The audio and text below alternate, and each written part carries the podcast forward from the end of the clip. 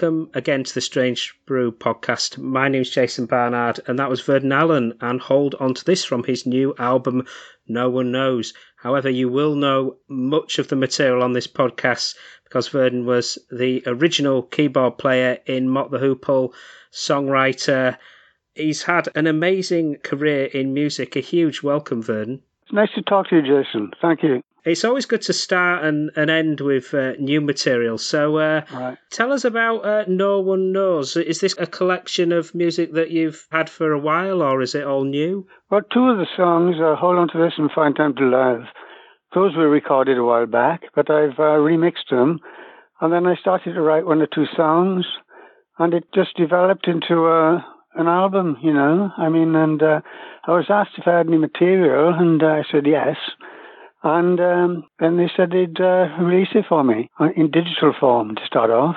Yeah. So that's a, a, good thing. It's new to me, mind, the digital format. So I've, I've got to learn different things. Absolutely, but it's a great way of spreading the word on, on your music. So you were saying that Hold On to This dates back at more in the period of time. Yes, that was when I had a, a band going, and um, the band was called Soft Ground, and uh, we were doing quite a few gigs, and I recorded a few tracks with them. And uh, I thought, uh, try it out and remix it. You know, because the boys are still around yeah. if something did happen, which is a good thing, like, it's uh, to sort of add on to it, you know. I mean, uh, mm. so I thought uh, it, it, blends in with the other tracks okay, so that's the main thing. So hold on to this. Uh, was that song that you, that you, penned just yourself, or were you collaborating with anyone in the songwriting department? Uh, no, that's uh, that's one of my own, Jason. Yeah. Mm. It's uh, you know, I mean, I very rarely write with people. It was only when I was with Hoople, one or two uh, I done with Ian. Yeah. But since then, it's been uh, mainly myself. Fantastic. So, after covering a little bit an in- introduction to No One Knows with Hold On to This, let's go back deep into the early years of, of your career. And your first bands were in the uh, early 1960s, weren't they? Yes. Um, first band I had was, was called The Inmates. And then that uh, changed then onto uh, becoming uh, the Shakedown Sound. And uh, then we had um, an offer where we saw an ad in the Melody Maker for a island recording artist needed a band. So it was Jimmy Cliff. So we went down to London and uh, teamed up with Jimmy and done so many gigs it was untrue. Never stopped playing for about three and a half years, something like that. He was he was struggling to come through at the time, but he was a great songwriter and a great artist, Jimmy Cliff. Very, very good on stage. But we weren't uh, signed up to Island ourselves. Ah. We were sort of um, working for Jimmy, really. So when it came to recording, what happened then was, you know, I thought to myself, well, this isn't going any further. I thought we've got to get something down. Uh, we want to record something. And uh, he was on an album, and Jimmy Miller, who later produced uh, Stones, Jumping Jack Flash, Jimmy Miller was producing Jimmy Cliff in uh, Pye Studios, just off Marble Arch in London. I remember doing it there. And uh, they said, okay, um, you can record the track. And we had to sort of learn what to shade of pale sort of on the spot, more or less. I thought, hang on. So we had about, had about two hours to get it together. And I think we'd done one take. And uh, I said to Jimmy, I said, ah, can, can we go through it again? This to the producer. This is Jimmy Jimmy Miller. And he said, no, that's fine. That'll do. It'll be okay. He said, we'll, we'll use it. And they did. So it came on his uh, album. I think it's uh, Hard Road to Travel, yeah? That's the album? Yeah. I believe so. An early version of White Shade of Pale as well. Well, it was, yeah, at the time. You know, but we didn't have a lot of time to rehearse it. so it might be a bit jerky here and there, but um, it came out okay, I think. Jimmy sang it well, anyway. Was Mick Ralphs on the on the scene in, in this period as well? No, it wasn't uh, Mick Ralphs. The, the Shakedown Sound is consisted of John Best on guitar, right. uh, John Best on bass guitar, Kevin Gammond on lead guitar, and Sean Jenkins as the drummer. just uh, myself on organ. It was just the four of us. No, uh, he, uh, Mick came later on. He did join the band, but it was later on after, right, okay. after Kelvin had uh, left. Kelvin Gammond left and formed a band with um, Rob Plant. And, and and later that became uh, Led Zeppelin. Ah. Well, not with him in it, of course. But uh, yeah, the Band of Joy was when uh, when Kevin Gammond was with him. I think they're still they're still together now in, in, in the college in Kidderminster. They've got something going there, yeah. Were you playing live a lot with Jimmy Cliff? Well, we'd done sometimes nine gigs a week. Oh. You do an all nighter, then, then maybe you ought to go to Birmingham Ice Rink and do one there in the afternoon, and then one in Birmingham in the night. And this went on for about three years, all the time, never stopped. First of all, we went to France, we went there a couple of times, and um, when we came back over here, we got so many gigs, it wasn't true. It was unbelievable, fantastic, really. You know, and uh, after that, then I was with uh, Island Records. He failed to get a hit with them. Then he went on to Trojan Records, and then he had Wonderful World, a hit with them. And after that, I'd sort of uh, departed with Mick Ralphs because he was in the band then. I departed, and we came back to Hereford and formed uh, the band that we had that he had there before, and uh, that became uh, Mott after an audition with Guy Stevens.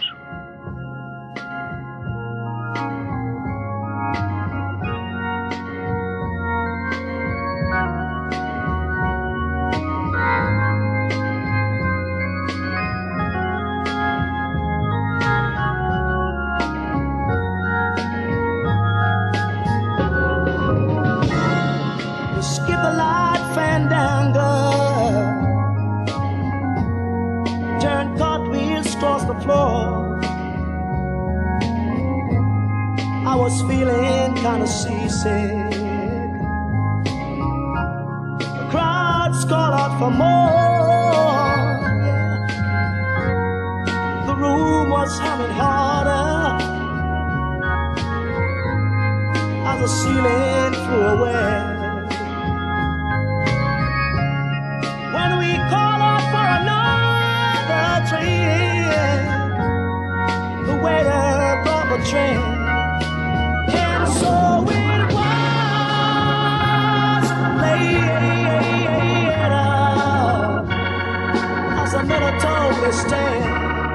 yes it was. Let her face at first just ghostly. Turned the water shade up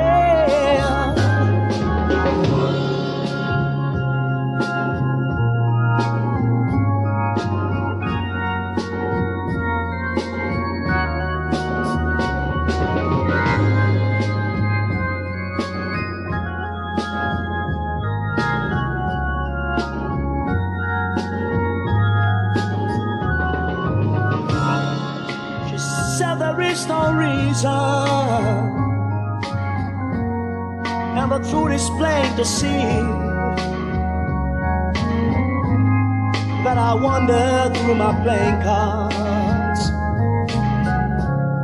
Would not let her be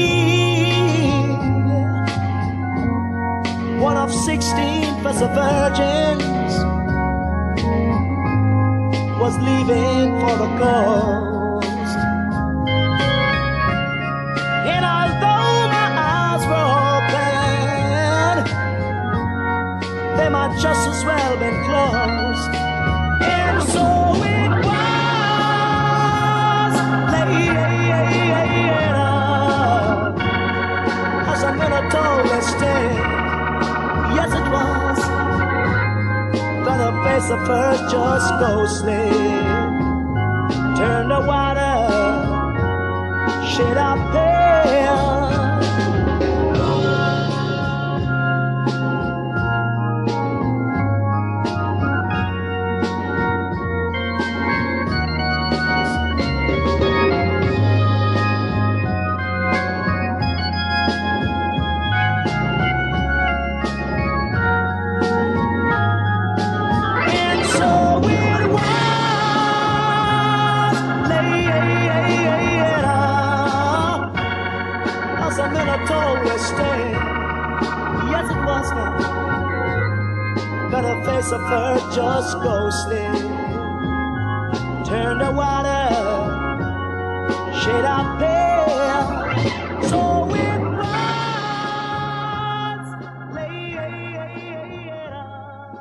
the band called when you first joined them? Was it Doc Thomas or Silence? Uh, yeah, it was a Doc Thomas group, and then we changed the name to Silence. right. And we went to Italy and played in Italy. And then um, when we came back, then we played in the Chateau Impney in Droitwich.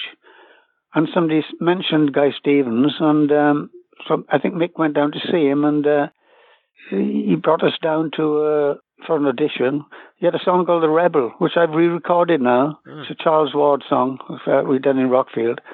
I've recorded that on this new album, No One Knows.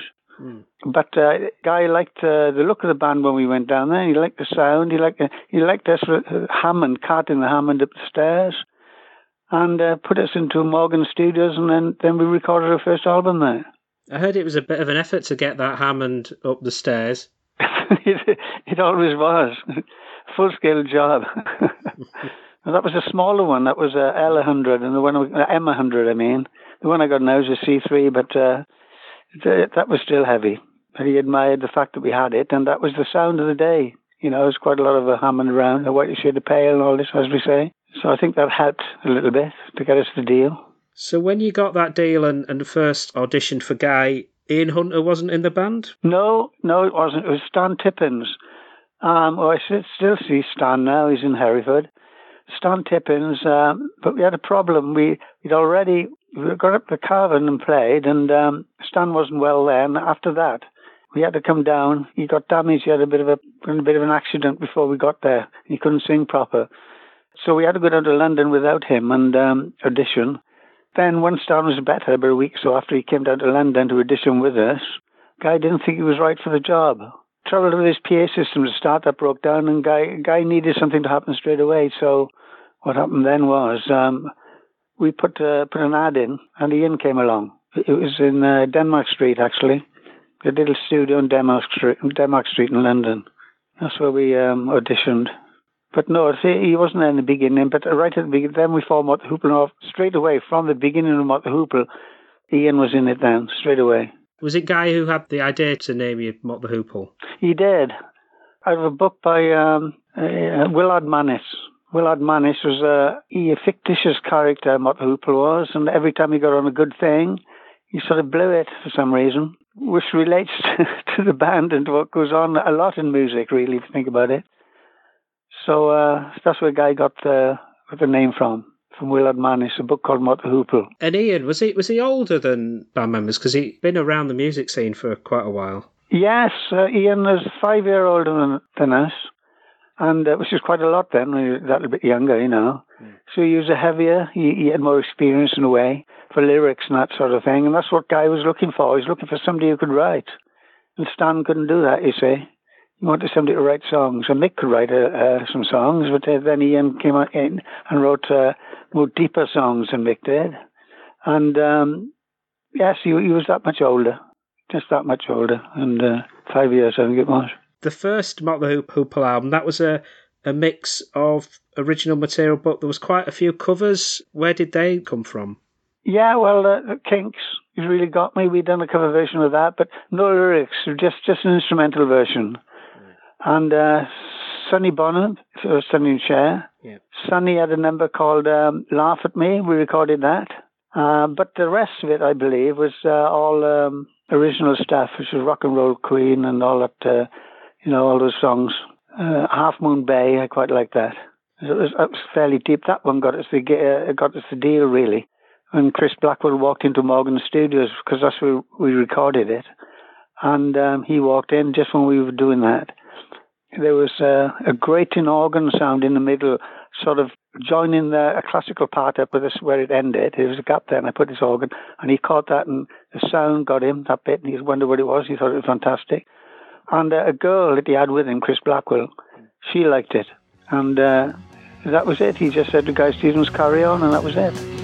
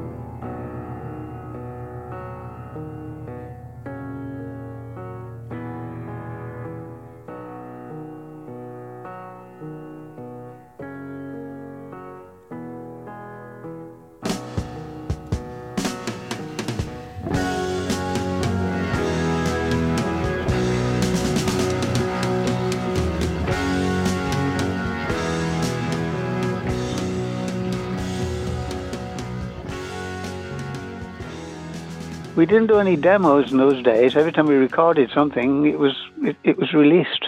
There wasn't that much time to do demos. When we were playing on the road, we were playing nearly every night. Once the gigs came in with Island Records, it was uh, non-stop.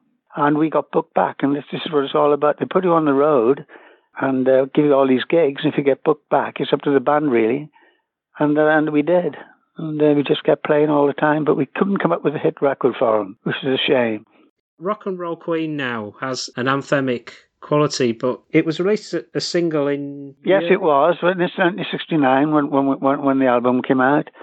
Sometimes this, this happened. The songs always seem better along to, you know, later on. But, uh, you know, it, we were just put straight in the studio. We had to rehearse for about, I think we had five days, six days to rehearse in the Pied Bull in Islington. I think it's a, a wine bar now. And we went straight in and recorded it. It was more or less live, straight off the cuff, you know, because uh, Guy liked it that way. The last song on the album, Wrath and Wroll, was that almost a payment to Guy for producing? Cause yeah, well, what, what used to happen, Jason, when we used to do these songs, sometimes we'd go into a freak out. Ah. Because everything went crazy. We were very good at doing that. I'm good at getting out of it as well. I'd be here. We had a, a signal that got us out from it, and people just wonder how we'd done that. So one of these freakouts that, that was on one of the songs, that was called Wrath and Wroll, I believe, yeah, and that was put on there, and Guy sort of kept that for himself, you see. yeah, we let him have that. Because he used to inspire us and sort of spur us on to doing things. It was fantastic. You know, he's, he's very powerful that way, like, you know. And I, would like to say this. He was the one group man. When, once he took you on, right. he put everything into that, you know. Yeah, brilliant, really.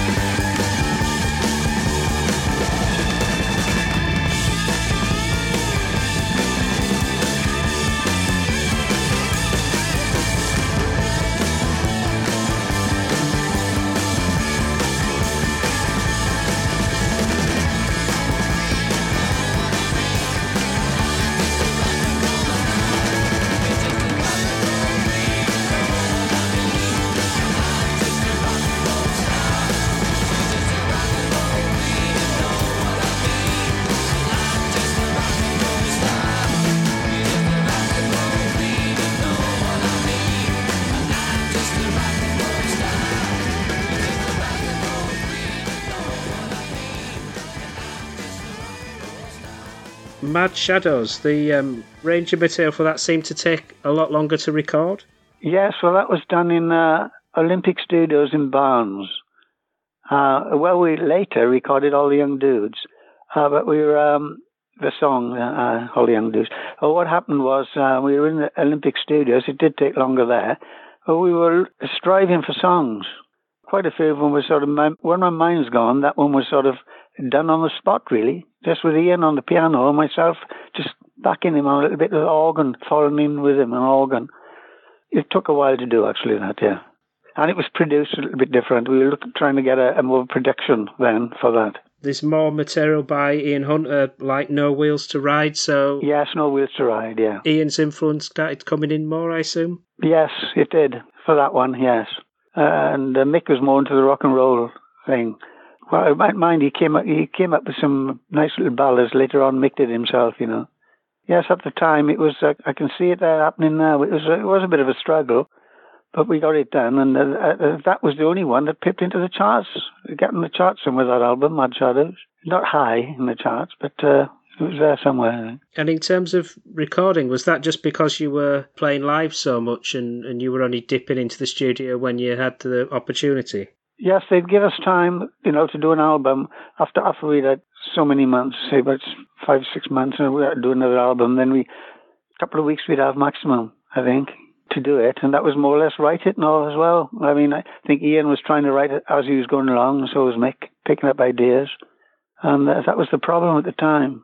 You know, it's, it's a hard-working band. Most of the bands who played a lot then, know, it, it, was a big club circuit around. Mm.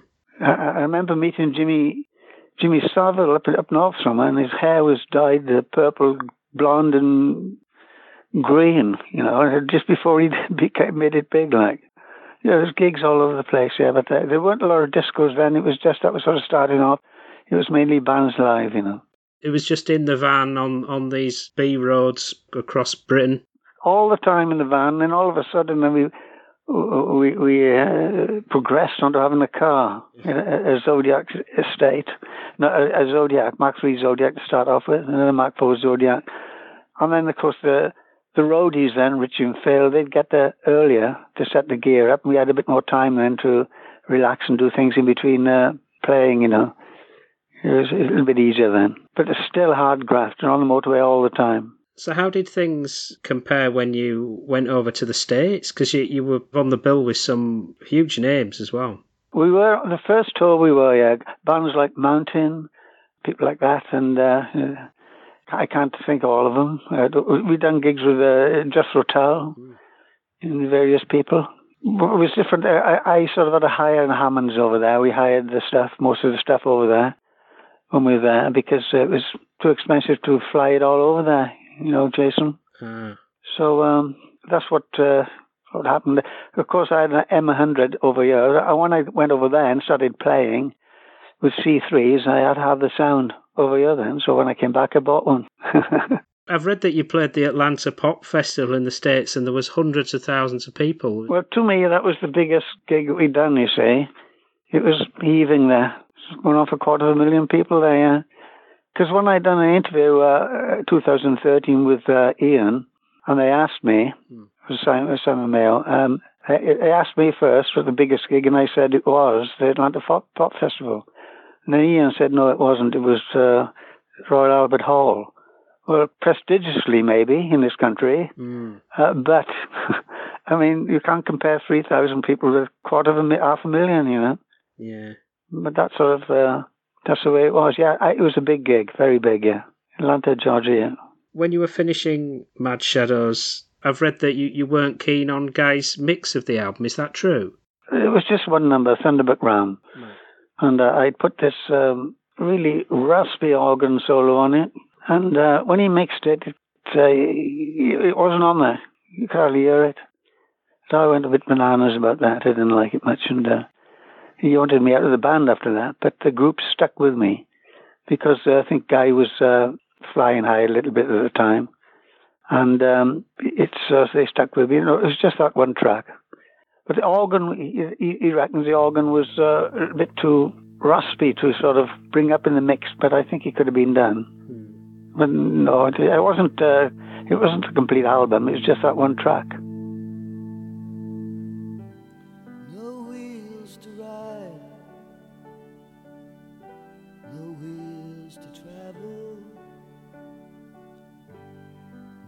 tracks to take on down. Road I walk is getting heavy, but I must still go on.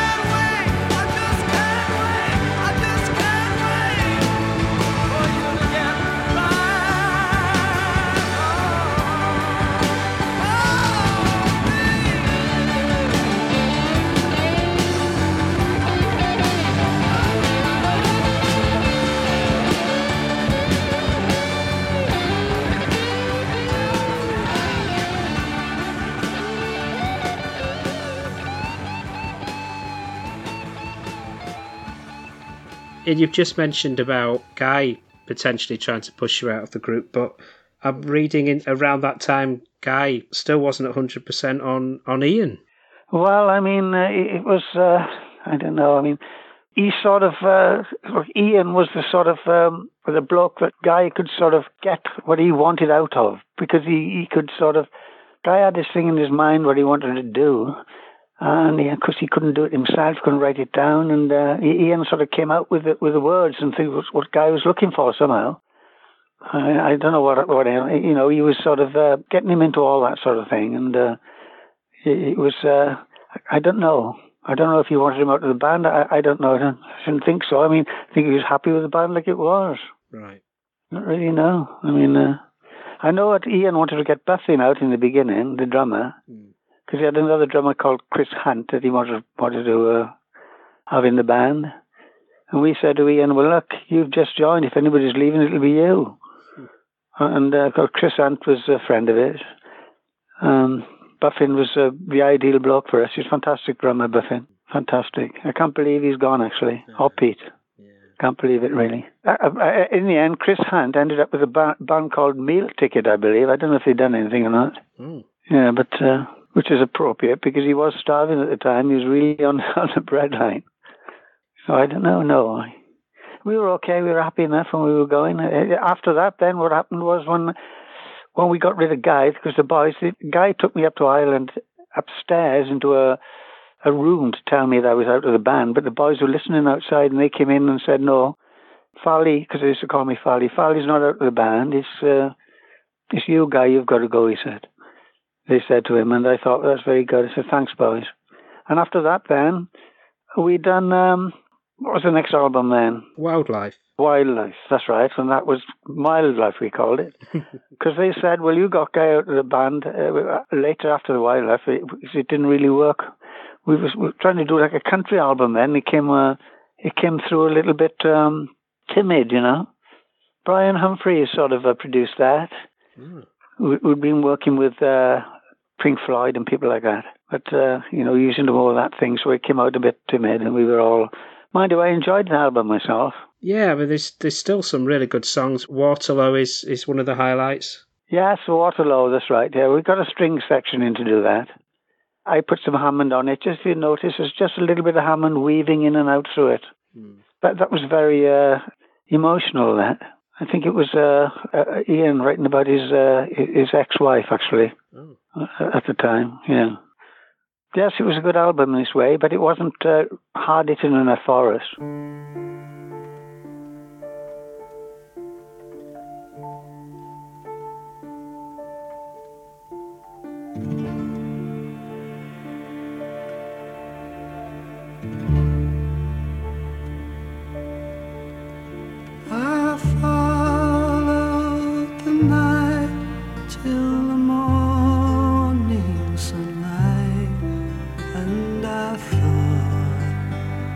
In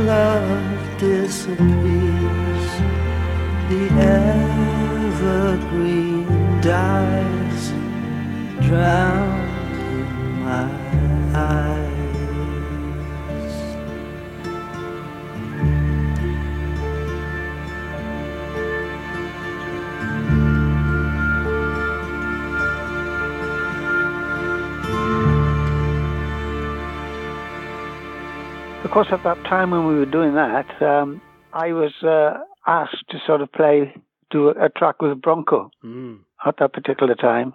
A Clifford T. Ward number called Discernible. Mm. Uh, That's uh, on there, really, isn't it? Uh, um, so I done that. Was that through uh, Bronco lead vocals Jess Roden then? Yes, it was Jess Roden, um, but it was Kevin Gammond who was with us with the Shakedown Sound. Right. Got in touch with me about that because he was very pally with Clifford T. Ward. I think it was from the same area, up the Kidderminster area, Birmingham.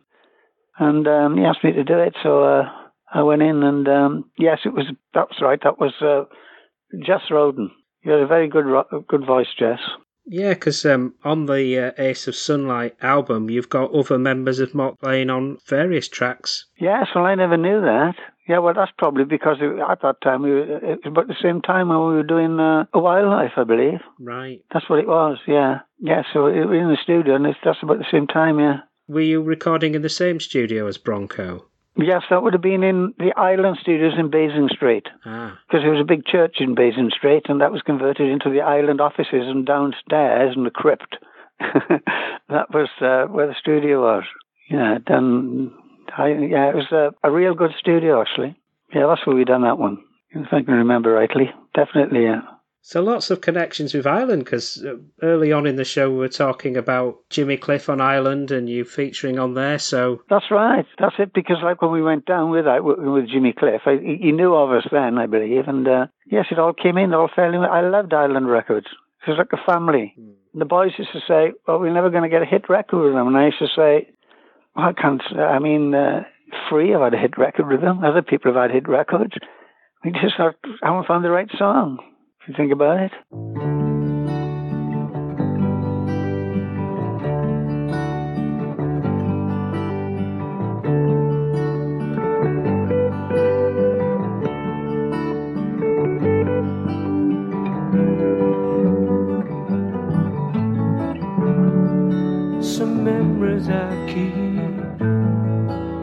Special book, and the shiny surface fades, but the face is still discernible.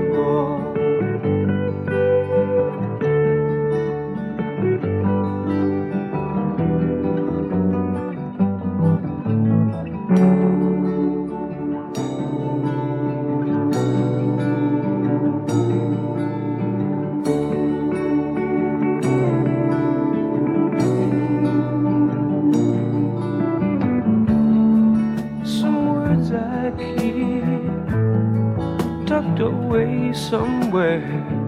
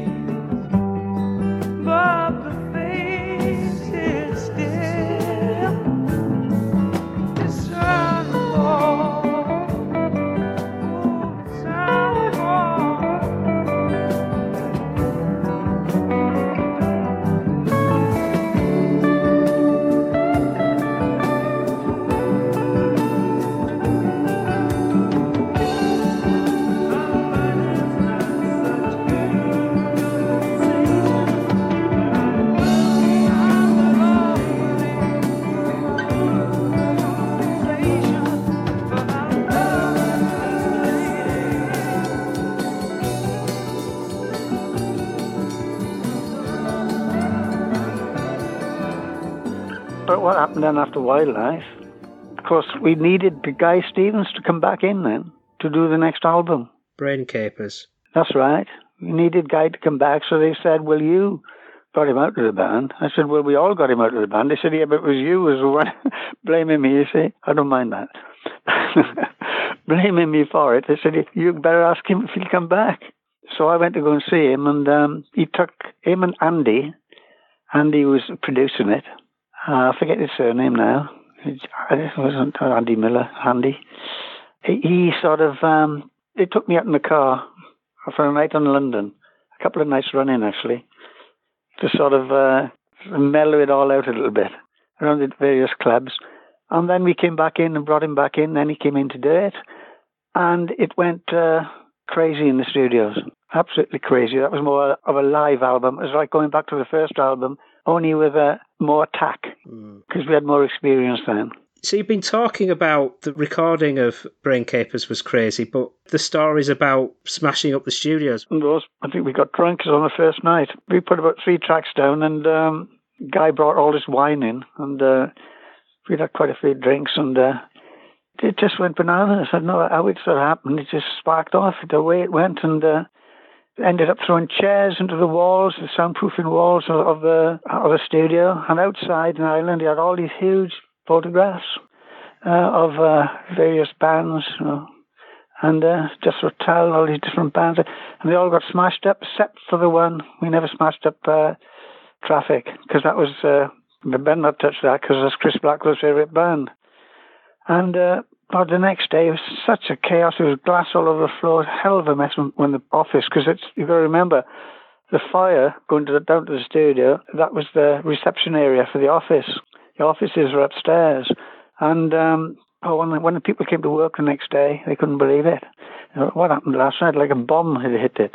And Chris Blackwell came down to see us, and we thought we've had it now. Mm. And uh, God, geez, he said, "Ah, good night last night, lads." and somebody said, "Oh, we got three songs done," and he went, "Oh, that's good." right, carry on. So he didn't say anything, so like, um, let's let us do it. But we had to pay for all the all the mess, man. What was done, you know. We had to pay for all that. But I wrote my so- first song there. That was soft, uh, um, second love. Right. That was my first song, and uh, Ian sort of sang that one. And of course, I uh, co-wrote um, Santa Claus. Death may be a Santa Claus with uh, with Ian, and that was the beginning. And uh, I I just went and opened up on the Hammond, and, and I got uh, I got quite a bit in there, and the mixes were, were good, so I was quite happy with that. was it was it Guy who, who named Death May Be as Santa Claus? Yes, yes. Of course, uh, Andy Johns it was the engineer. Right. Andy Johns. Yes, Guy did. Yeah. Um, it, it's called How Long it was called. How long before we realise I'm strange? Because uh, Guy always used to come up with these classic sort of uh, titles, you know.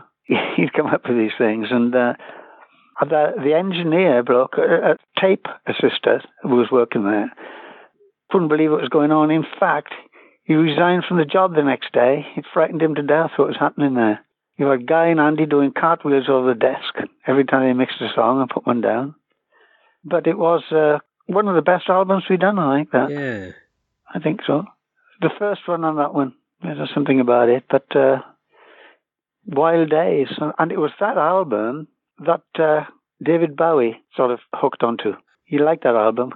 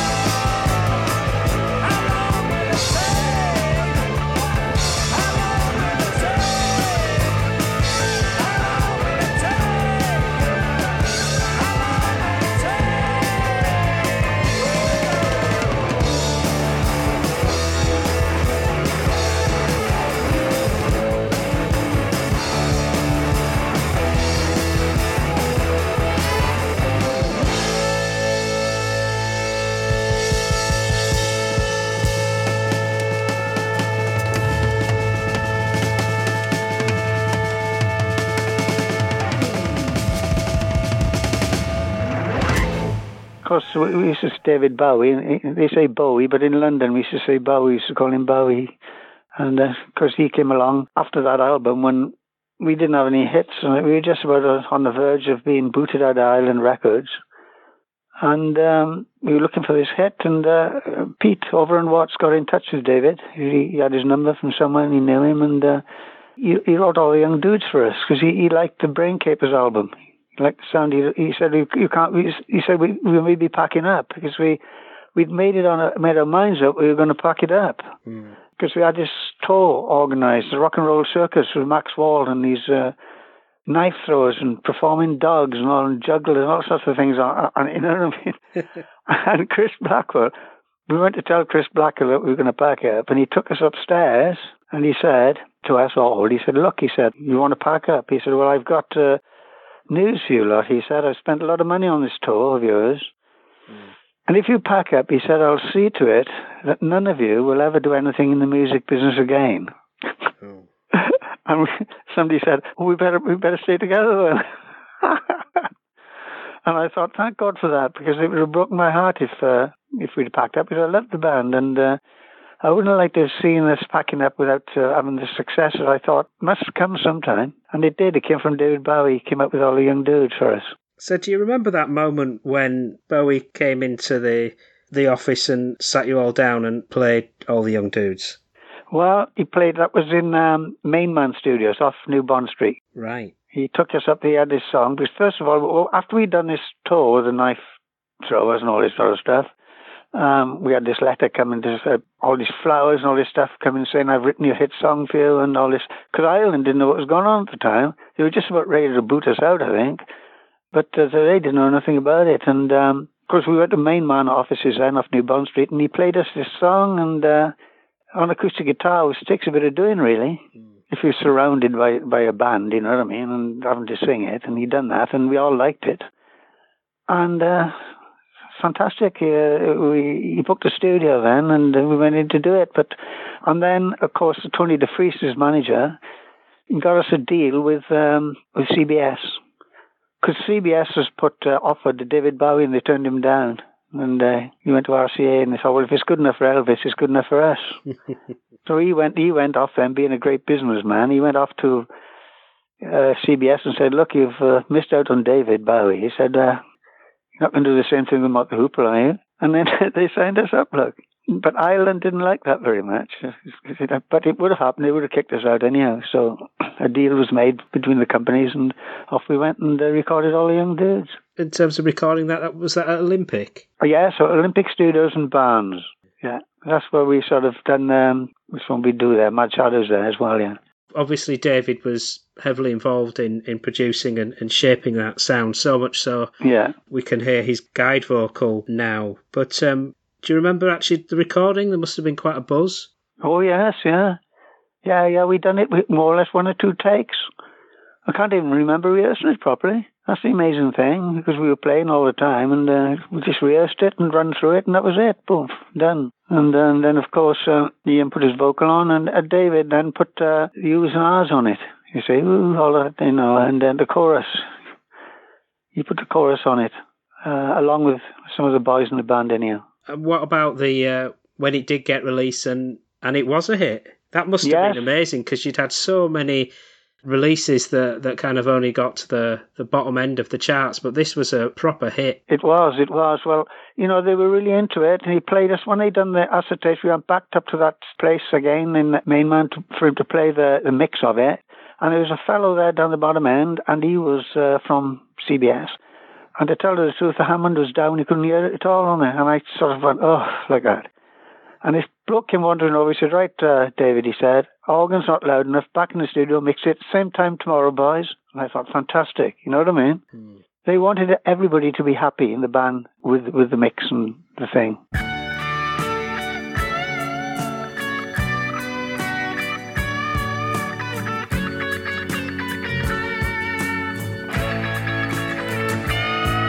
then he rapped all night about his suicide. I'd kick it in the head when he was 25. Speed don't wanna stay alive when you're 25.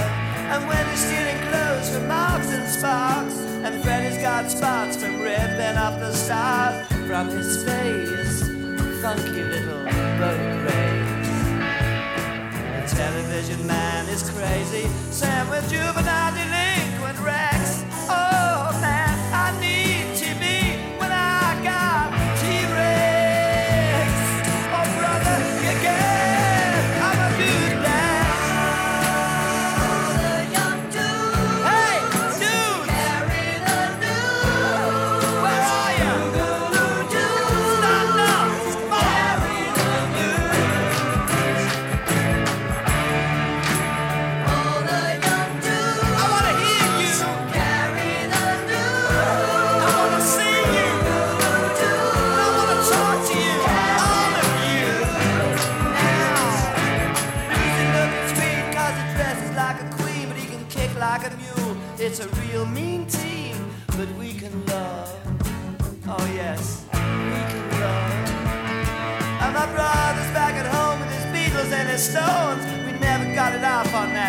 Revolution stuff. What a drag.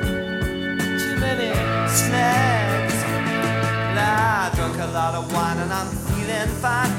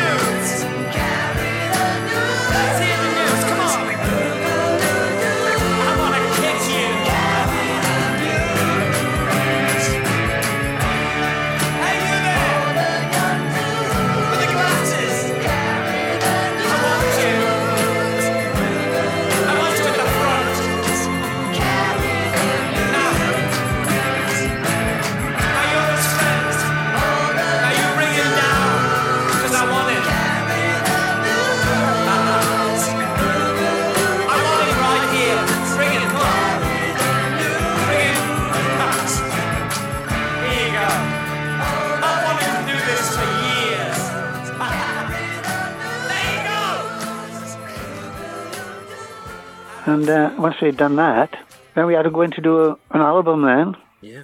We went to Trident Studios to do that in Florida Street.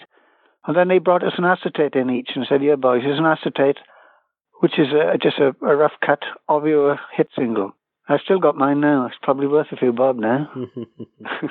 and um, that was it. You had the feeling it was going to be a hit straight away, you know.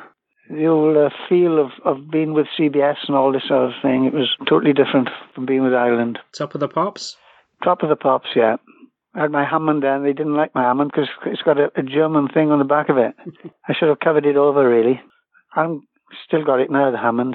Actually, I'm selling it, actually. The Hammond's going for sale in Bonhams in November. Oh. Not because I uh, want to get rid of it or, or for the money. It's just the fact is, it's taken up a lot of room now and there's no more the Hoople. Mm. I only used it with the Hoople and, uh, uh, you know, and, uh, and that was it, like. But uh, I played today few songs and The Soft Ground was one that I got on the Dudes album.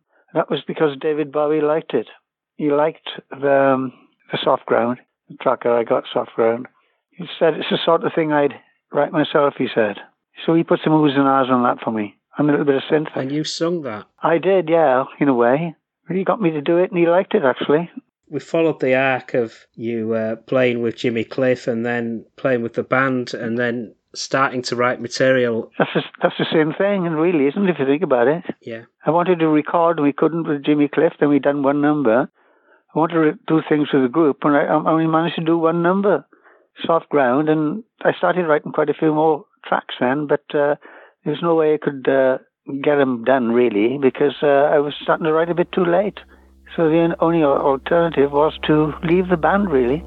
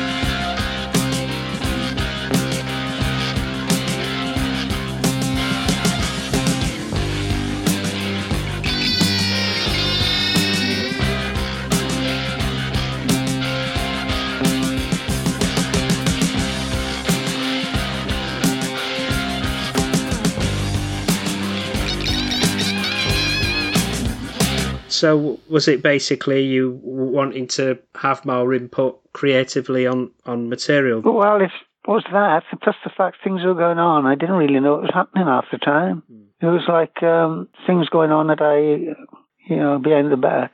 Yes, and that happened just recently in 2009. Mick and Ian sort of done a deal with um, a European trademark and uh, our backs, and uh, that's why they done this last tour as uh, Mott Hoople with Ariel Bender and people in it, you know. Mm. So that was another reason I, I could see I wasn't going to get any further with it, and I thought, right, I'd better go. So I, I sort of left, and uh, I wrote one song with Ian before that. Funny enough, Hymn for the Dudes," and that was released after. Yeah, that was on the next out. After I'd left, yeah. So, but we've done that. We've done it live in the in the last uh, two reunions. But they done a good version of it anyhow. So you were you were happy. So even if you, you didn't play on it, you actually thought that it was. Uh... Oh yes, yeah. Well, well, tell you the truth, they did ask me if I wanted to go to the studios, but I was in Hereford with a band called the Cheeks at the time, and uh, if I'd have gone down and just played a couple of chords on it, I, were, I would have had a gold album, you know. But I didn't do that. I was out of the band, and that was it. But uh, yes, I was happy the way it came out. Yeah. And you mentioned the cheeks, so that had uh, was it Martin Chambers and James Honeyman Scott? Were they yes, tenders? Kelvin Wilson on bass, Martin Chambers on drums, and James Honeyman Scott. We never took a deal, never sort of secured a deal. We were offered quite a few, but we never did. I was with them for three years, and um, then it, that became the Pretenders. Mm. It led on to be uh, becoming the Pretenders with Chrissie Hynde. Not many people know that, will there? Not a lot, no. And they don't say nothing much about it. Yeah. Martin doesn't say a lot about it, but uh, for three years I was with Jimmy Scott, and uh, I uh, I disbanded Cheeks. I thought a lot of it. We'd done quite a few gigs, really. We recorded a few numbers, hypnotized and things like that, uh, which which uh, Jack Nelson Jack Nelson liked. Jack Nelson was uh, Queen, the the bloke responsible for Queen, oh. getting Queen their, their deal in Trident Productions. Uh, they had me in there with the Cheeks, and the mistake I made was I didn't sign up with them. If I'd have signed up with them, it was a production company. I thought they were a record company, but they weren't. A production company. They would have got us a deal because they took on Mr. Big after that and got them a deal. And they'd done the same thing with um, Queen. They had him in the studio to record, and when they recorded, then they got him a deal after the EMI. But I didn't sign up with them. So we were drifting there. We were getting quite a few gigs, really, with the Cheeks.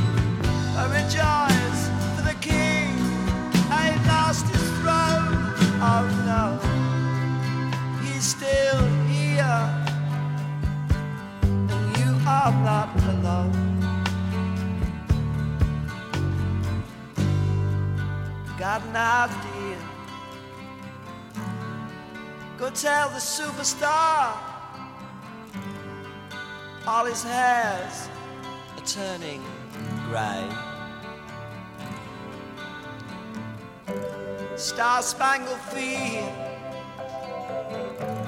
All the people disappear, the limelight fades away.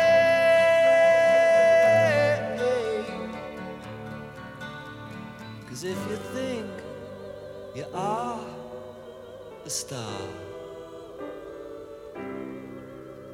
for so long, they'll come from near and far. Y'all forget just who you are. Oh, yes, you, you ain't the Naz. You're just a buzz. Some kind of temporary.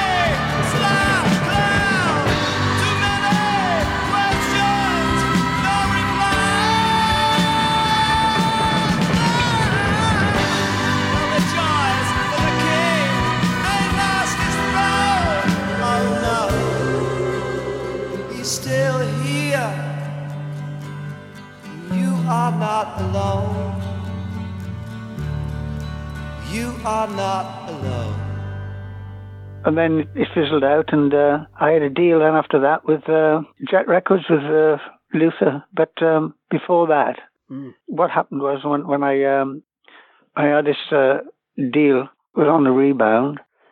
Really, it should have been with my band. That should have what should have been happening with the band because that's when I recorded in Trident for Jack Nelson. That's what he took us in to do. That the Sweet Sweet Girl and Hypnotized. But um, it never it was never to be. So uh, Chrissie Hynde came along and uh, snaffled up the boys, and she was lucky really because they were already into it then. Mm. They'd learned quite a bit off me, and um, you know I'd spent a lot of money on them actually. Didn't re- nothing was recouped, but uh, that's that's the way it goes. That's the way cook- the cookie crumbles. I'm afraid. Yeah. Yeah. So the uh, the Verden and Luther single that's that was on the rebound.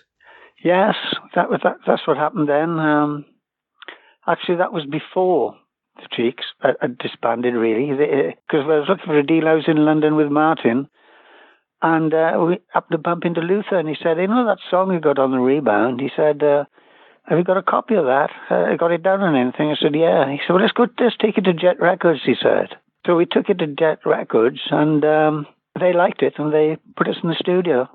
So Martin Chambers, myself, Luther, and uh, Norman Jarrett, a friend of mine, came and played bass, and we went and recorded it, and they released it for us on Jet Records. It sounds very commercial. Well, yes, I mean that that was what happened was contract-wise it got a bit deep, and I think it uh, things twisted around a little bit, and uh, it went a bit sour. And um, I don't know what happened there, I, I, but uh, maybe I shouldn't be saying this, but these things do happen. And of course, uh, that's when Martin went back to Hereford, and uh, that's when Chrissie Hynde came along. Then, just as that was sort of not happening, Mm.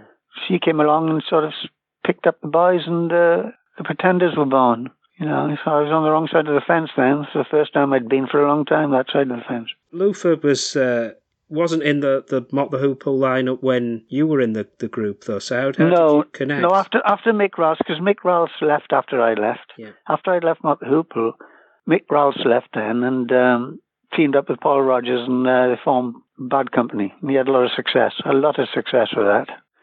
And then, of course, Mott the Hoople were looking for another guitarist, so Luther came along, and they renamed him Ariel Bender.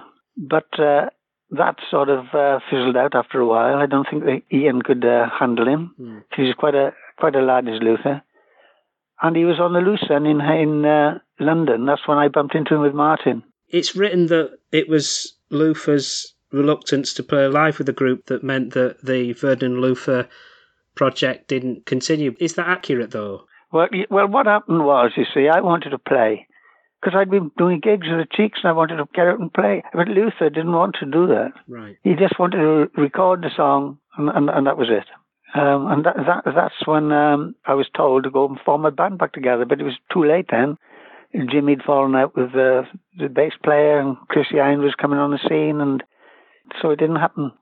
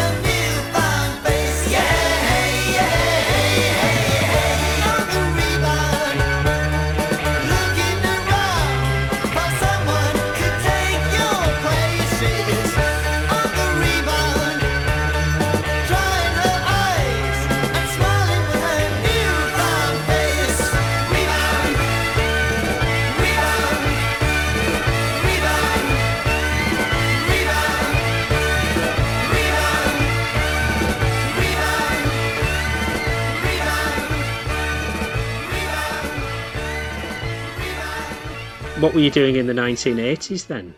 Well, not a lot. I was just sort of uh, what they call out in the wilderness. I sort of just just enjoying myself in a way and playing with some local bands and stuff like that. But then I found a band called uh, Thunderbuck Ram. Right. We used a song on that one.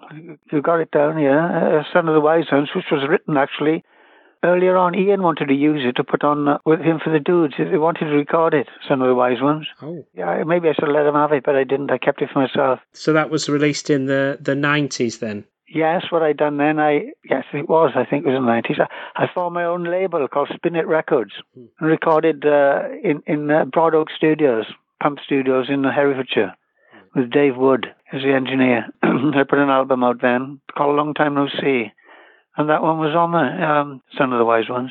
And after that, was it Angel Air that collected? They did then. They did. I put it out first. I had a, I had a, a short run done, about 500, which went more or less straight away at Nimbus Studios.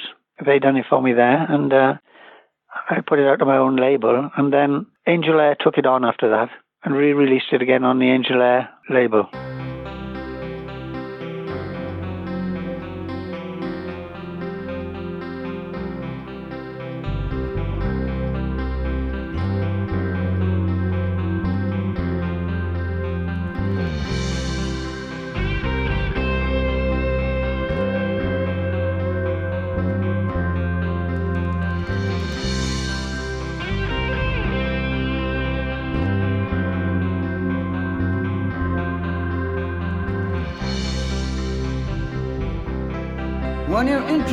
strong.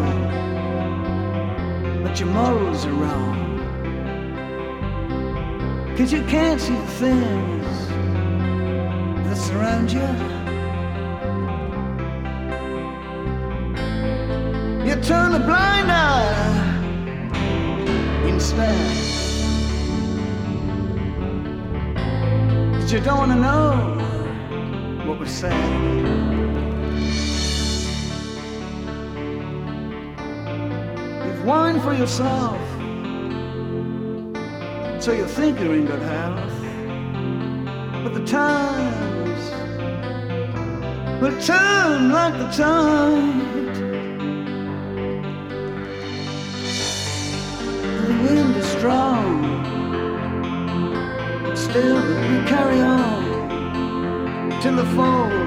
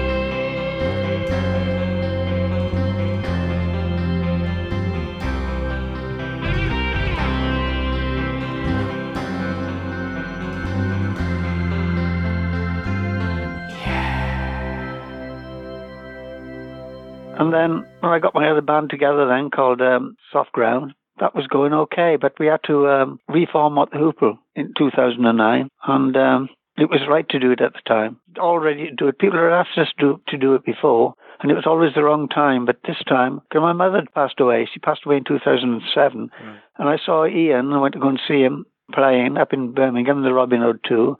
There again in the Mick Jagger Centre, down in Dartford. He was playing with his band, and he said to me, I said to him for some reason, I don't know why, I said, if we don't get the Hoople back together now, it'll be too late. Mm. And he said to me, you do it then, get Pete and Buff together, and I'll sort out Mick. And I did, and I didn't think he thought it was going to happen, but it did. And because I sort it took two years to do it. And we got together in 2009, and uh, I'm glad we did, because Buffin at the time was ill. He had, um, you know, he had uh, where, he, where he had the disease, he, he couldn't, uh, losing his memory. But he was good enough to come and play on two, three numbers. Got Martin Chambers to come and play on the rest.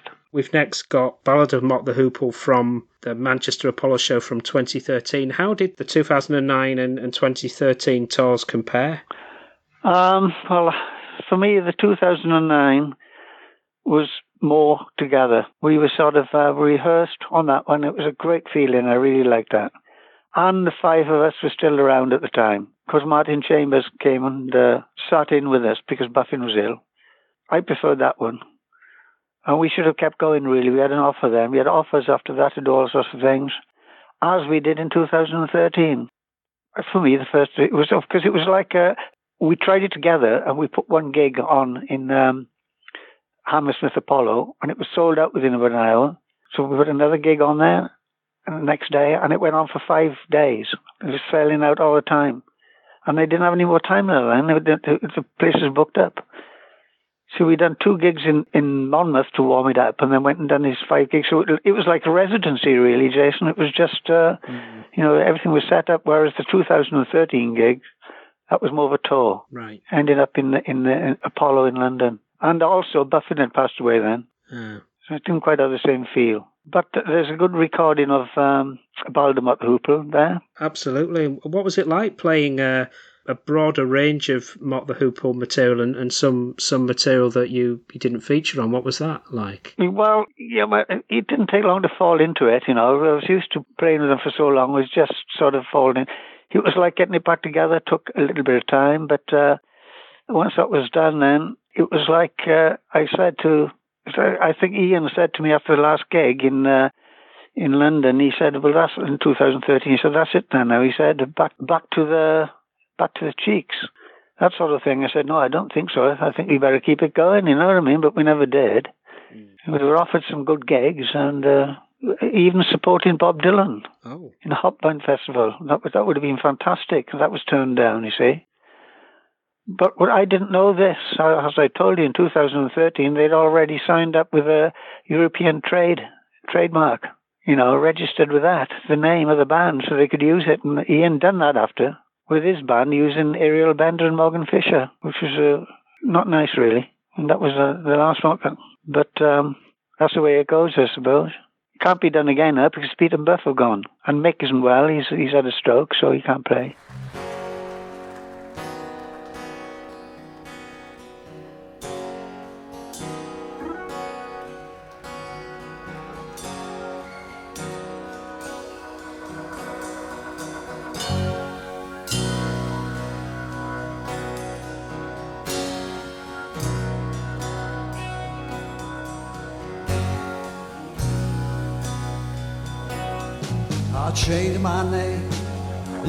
Search of fame.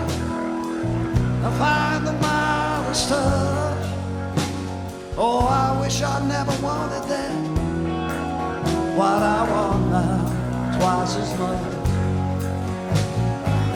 We crossed the mighty ocean, and we had a few divides, but we never crossed emotion.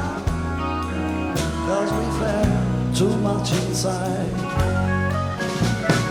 You know the tales we tell. You know the band so well. But still I feel somehow we let you down.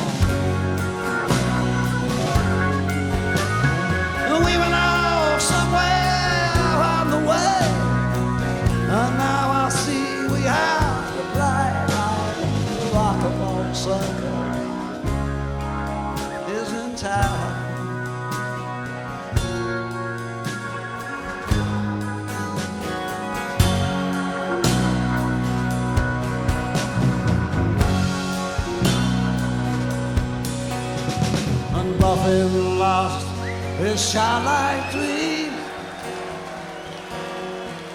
Mick lost his guitar.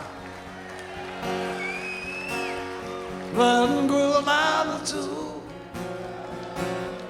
And opened still a rock and roll star. Behind these shades, the visions fade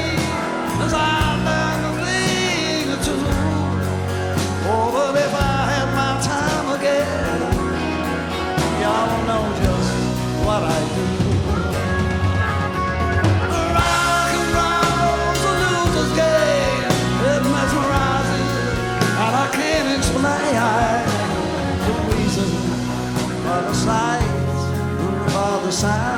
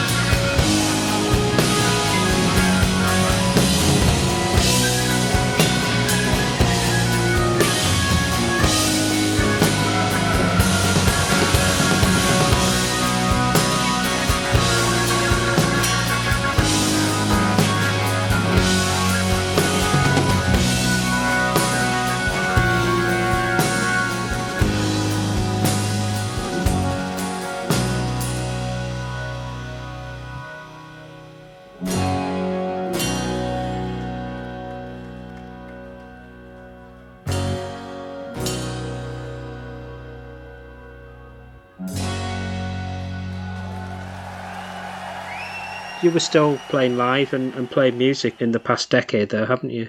Oh, yes. Well, my band and I had to knock it on the head in 2013 when we'd done uh, the second reunion.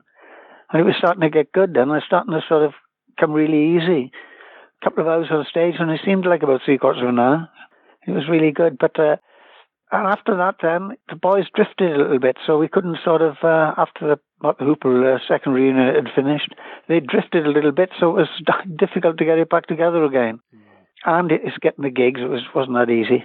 So I didn't do a lot, but I started, as I say, I bought some Pro Tools and I started mixing a couple of numbers. Then I started writing a few more tracks. And that does bring us as nicely to our final track, which is from No One Knows, your new album. I thought it was quite fitting to, to finish with Just Dream. Well, I, think it works great because that's what it is. Just dreaming about everything that's happened in the past and hoping that it could happen again. It should happen, that sort of thing, you know. Yeah, it makes sense. That's what it's about, really. Just, just, just dreams. It's always dreams. You dream about things anyhow, but you've got to get out and do it as well. yes, it's, uh, it's a fitting finish to it all, I think. It's been such a pleasure to talk to you, Verden, and it's a, a great story, and it's fantastic to see that you have a new album out. Are you, are you still, uh, are those creative juices still there? Yeah, I think so. Yes, definitely. Yeah, and uh, when it, when this comes out now, and uh, we'll see what happens with it, and uh, I'll sort of uh, try and write a few more things. I look forward to listening to that, and uh, I wish you all the best with that release. And uh, it's been fabulous to talk to you. Thank you so much for your time. And you, pleasure's been mine, Jason. Thank you very much. Bye. Just dream.